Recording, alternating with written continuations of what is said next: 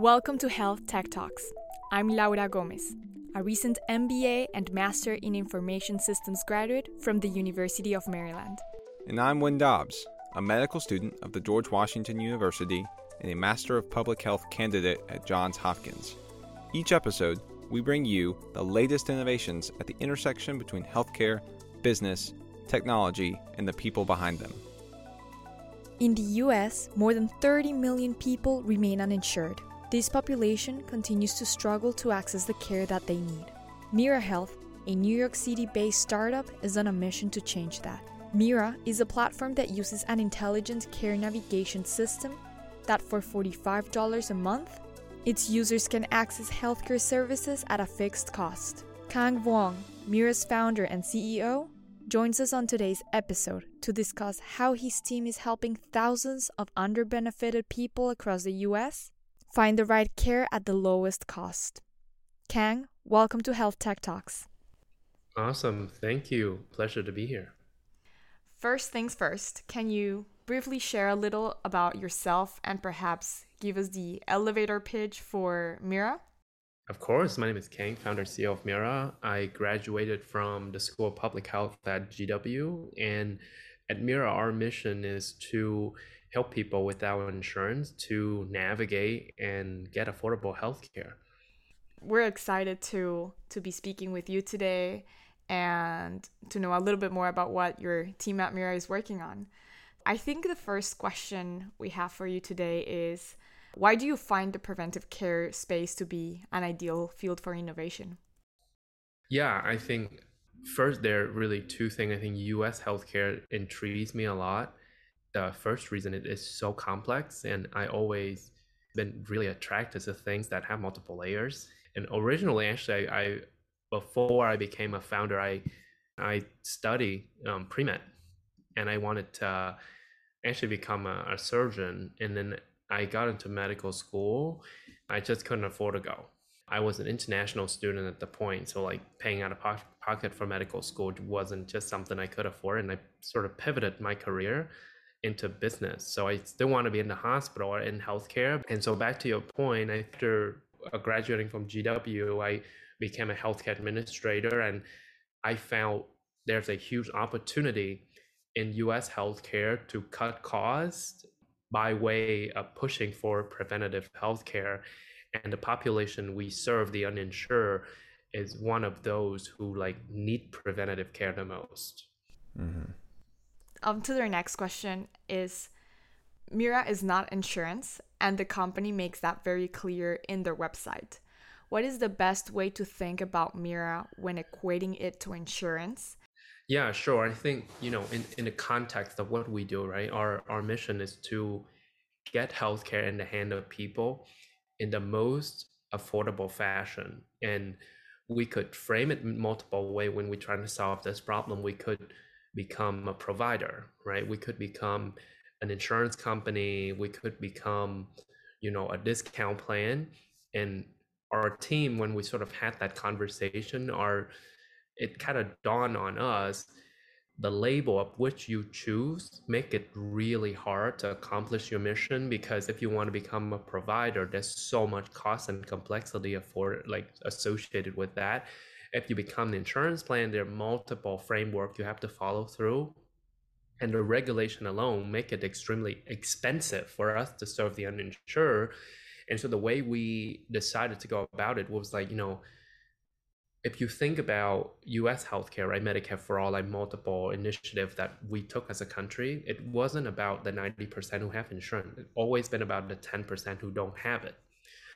Um, in the past, I would say 50 years or so, the only way we've been trying to solve this problem was, you know what, for the uninsured, let's try to make insurance more affordable for them.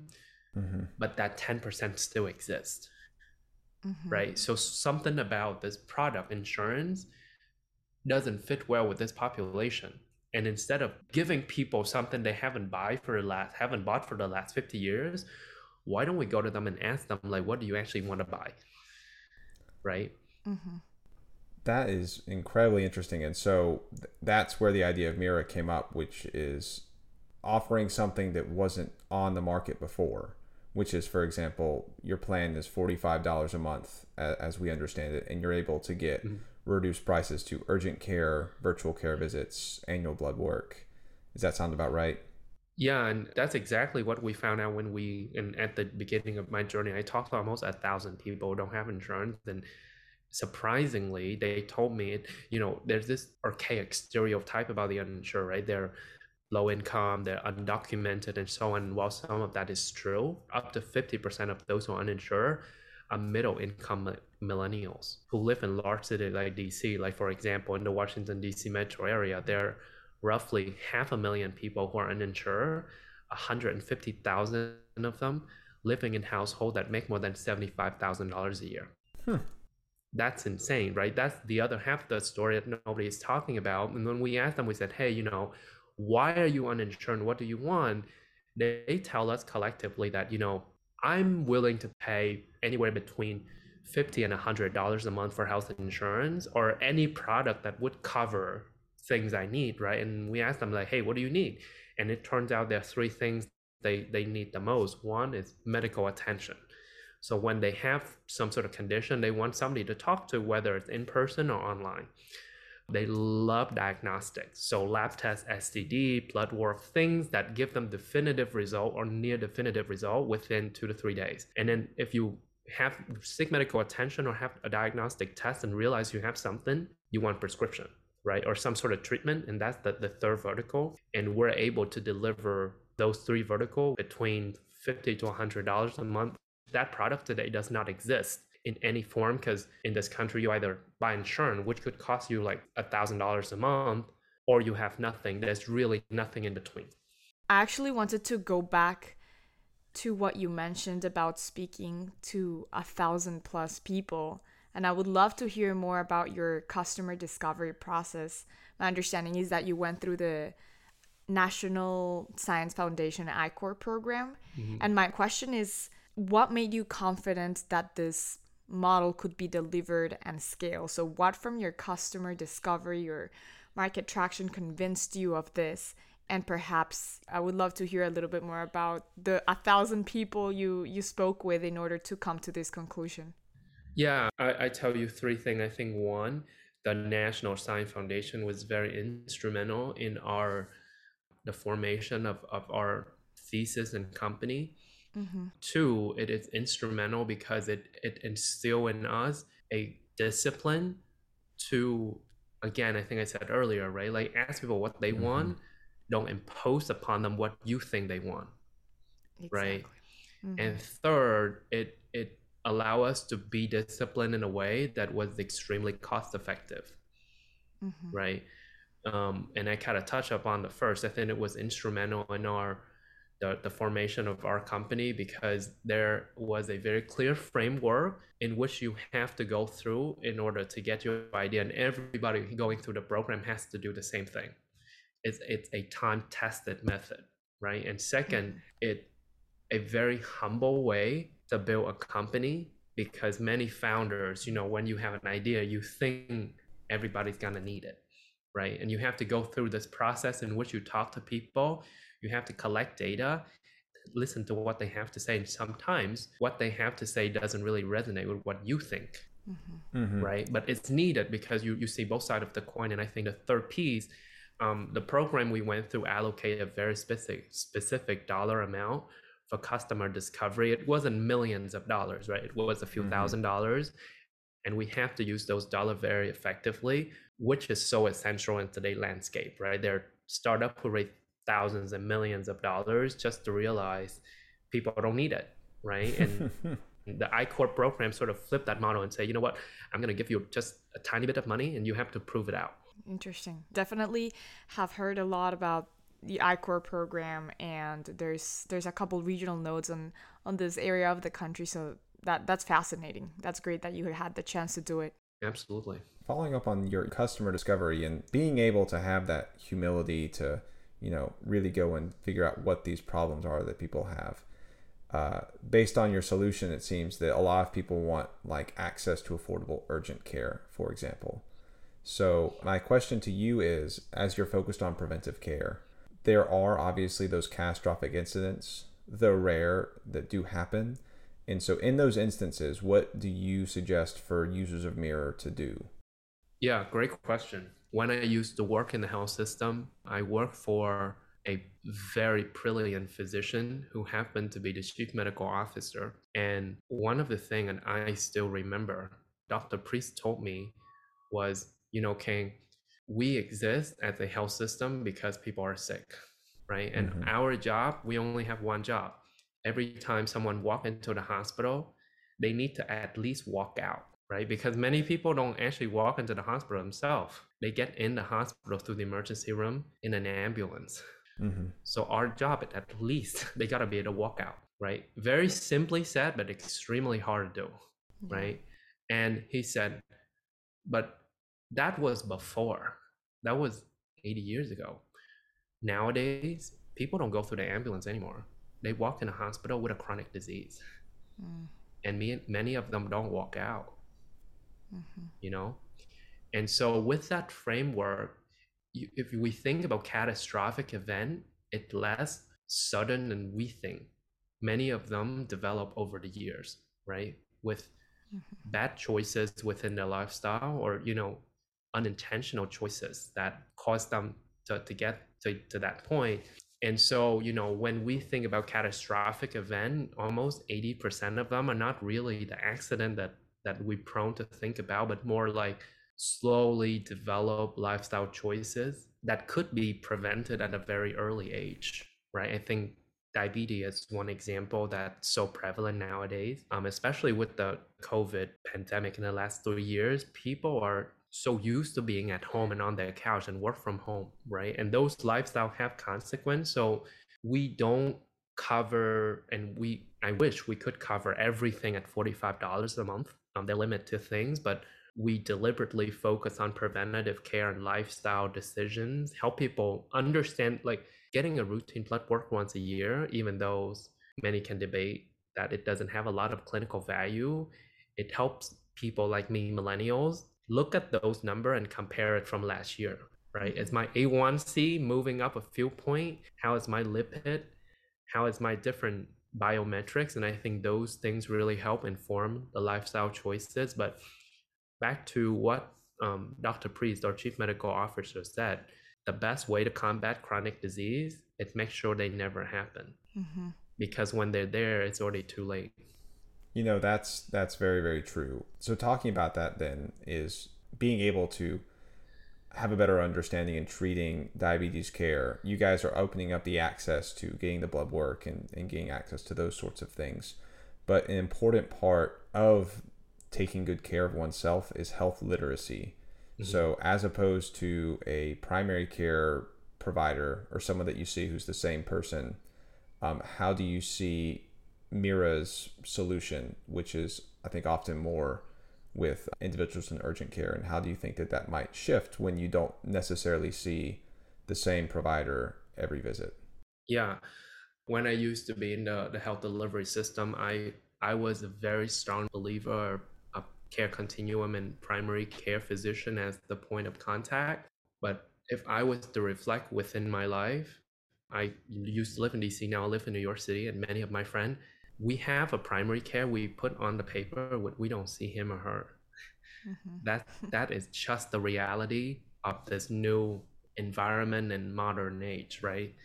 We're so busy. Even if you go into your your medical practice, the chance for you to see your primary care physician is slim. Could be his nurse practitioner. So in that sense of practicality, at Mira, we're like, you know, instead of again imposing this idea upon people, right? It's it, instead of being idealist, practically, what can we do for them? And it turns out there are two things, right? Like you said earlier, health literacy is really a really good tool. At Mira, we think about how do millennials spend their time nowadays and increasingly the gen z right mm-hmm. well it mm-hmm. turns out you wake up what do you do you get on instagram or tiktok mm-hmm. right how do yeah. we push out important health messaging or you know different educational pieces in small chunks that is digestible the way people consume it and right now we're doing it with instagram story and tiktok mm-hmm. it sounds silly but it works right yeah and it has to be lighthearted enough where people actually watch it and remember it. Secondly, we think, you know, when people need us, right? For example, that that annual blood work you should get, or you know, if you're prone to diabetes, you get your A1C test. Is there a way that we can make it less confrontational? Because connecting with a primary care provider is helpful, but many people they don't want to hear that news. They don't want to see that mm-hmm. test result, right? They know they need it, mm-hmm. but they don't want to go to an office just for somebody to tell you, you know what, like your BMI is above 25, right? And so the way we kind of combat that is we have this really cool web app that you can actually order a test yourself.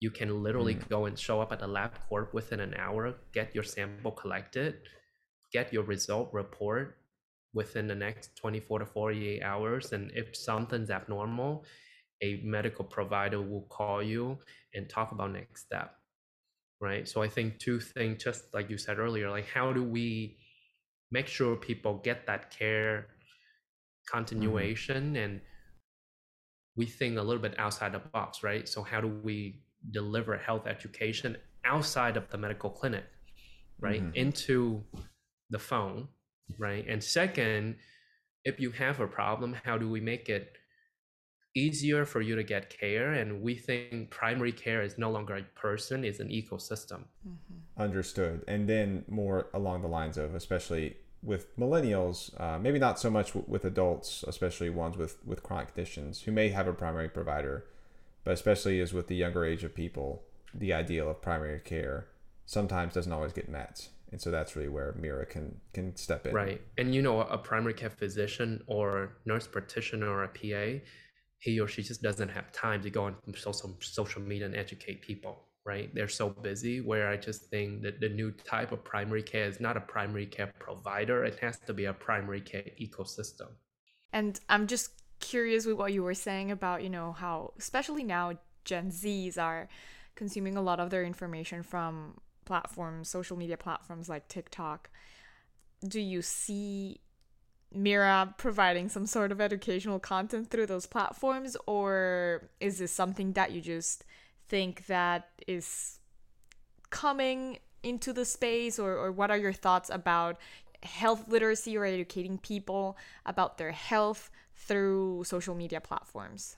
Yeah, so we are extremely active on TikTok and Instagram, particularly. Really? Um, and the third channel, we actually have a dedicated healthcare research team that their only job is to push out content and research. So I'll give you a quick example. In February 2020, COVID was a little bit of news coming from China. It wasn't that prevalent here, um, no pun intended. And but we actually we were like, well, you know, we asked the question like, is there a possibility it will become prevalent? Mm-hmm. And the answer is yes, right? There 1% chance it will become a pandemic, we have a big problem. And then mm-hmm. we have no vaccine at the time, we have no drug. We know it's a virus, but we don't know what it will do. And so we started doing research and put together like series of content. And we were one of the first one to push out content on how and where to get tested for COVID-19. Mm-hmm. Before we even have a test, but we started developing hypothesis, right? And if it mm-hmm. come, where do you get it? Um, that year, we clocked 6 million unique visitors to our website. Wow. We have more unique visitors than many other established large company and we promised uh, our users or our audience like we are there's a lot of content on the internet with an agenda mm-hmm. yeah. right they trying to swing you one way or another we, we're not trying to do that we're trying to stick to the facts and really give you like actionable items. So that's one that's one example how we did it. Um, because mm-hmm. you know early on, some people tell you you know COVID test is free, but we did our independent research and we found out that many providers charged up to three hundred dollars. Yeah. So we developed a database of clinic with that price point, and we call these clinic to validate the price almost every week, and we push it on the internet so people know where to go. Wow. Yeah, I actually just I was very curious because I didn't know that you guys had a TikTok. So I went. I think it's the profile is Talk to Mira now, mm-hmm. and I see you guys have so many videos and just this is great. I think I'm not sure, but we probably haven't looked at the other companies we, we've spoken to so far to see if they have a social media presence, particularly in, in TikTok. But this is this is great specifically if you want to target that new set of consumers or you know just it's a platform that is increasing its presence exponentially so this is this is great right and we think you know traditionally you know i'm, I'm a student of public health and traditionally we have been doing public health, you know, the cross country organization, nonprofit. Traditional, we do public health by pushing out white papers, right? And while those are great, millennials don't read them. That's the fact, right? And our job is like we don't want to dismiss those products because those are really awesome research that grounded in facts. But mm-hmm. our job is how do we take those research and awesome materials that we push out and translate it to a language that people can understand and then create content around those facts and data in a way that people can remember and push it out to channel like TikTok, like Instagram. And we have had so much success with them. Mm-hmm. And so, shifting gears a little bit, you have very impressive partners such as CVS, Minute Clinic, and LabCorp. What was the process like for Mira to develop these partnerships? And what would you say is the most important thing to take into account when startups are thinking about strategic outreach like these ones? Yeah, I'll tell you at the core of every partnership, there is a relationship, mm-hmm. right? And a relationship is not between a company and a company, a relationship is between a person and a person. As a startup, you are, you bring very little monetary values to a large company, right? Doesn't matter how big it is, it's still very small relatively. Yeah. And so you have to convince them if you're not bringing a lot of revenue to them, mm-hmm. is there another angle of values that you provide? And for us, I think one is that many of these company, um, Mira is a first foray into the population we serve. And we at Mira believe that today we have 30 million people who are, I don't want to call them uninsured, we call them underbenefited. Mm-hmm. We think with this new booming of the flexible working economy and the changing nat- nature of job, like even in medicine, many of the physicians nowadays don't work in a hospital they are locum they they work remotely they work for multiple virtual care company from home mm-hmm. right? They too struggle with navigating health benefits because they don't get it from their job ironically right? And so we think there there are gonna be even more people who are falling into this bucket right? And for those company our our pitch is look like this population is booming regardless of where we wanted them to boom or not right mm-hmm. we are mm-hmm. neutral to we don't want more people to become an insurer but if there are more people we have to be here to serve them and mira is your foray into them right um, mckinsey did a research they found an average uninsured person spent $1200 a year hmm. out of pocket in healthcare which is more than most people spend on amazon right and there are 30 million people who are in that bucket so that for us is pretty clear why CVS and LabCorp and other partners should partner with Mira to serve them.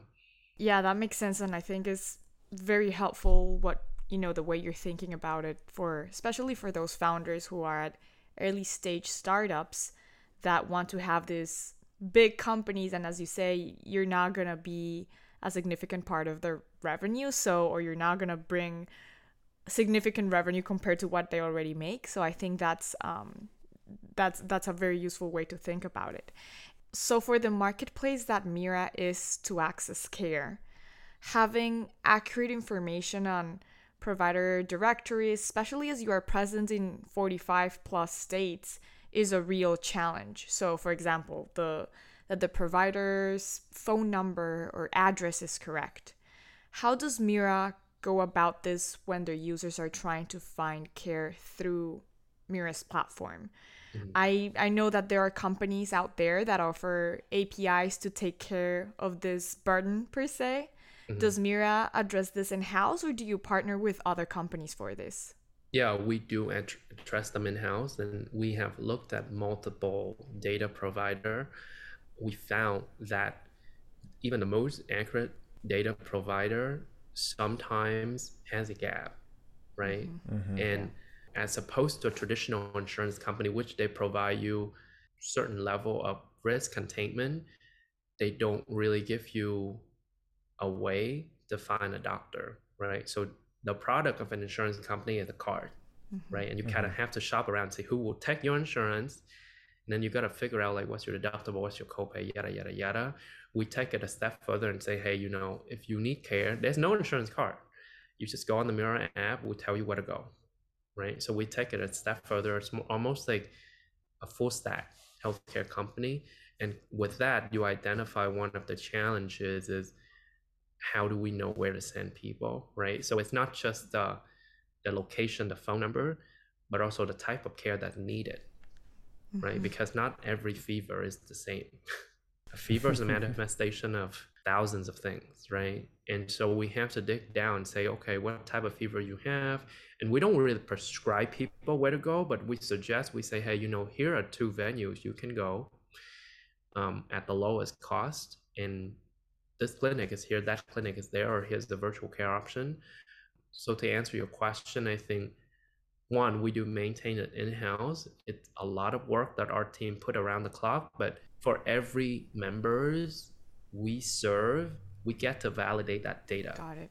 Mm-hmm. Right? Yeah. And we mm-hmm. have another team, their sole job is literally do clinic survey.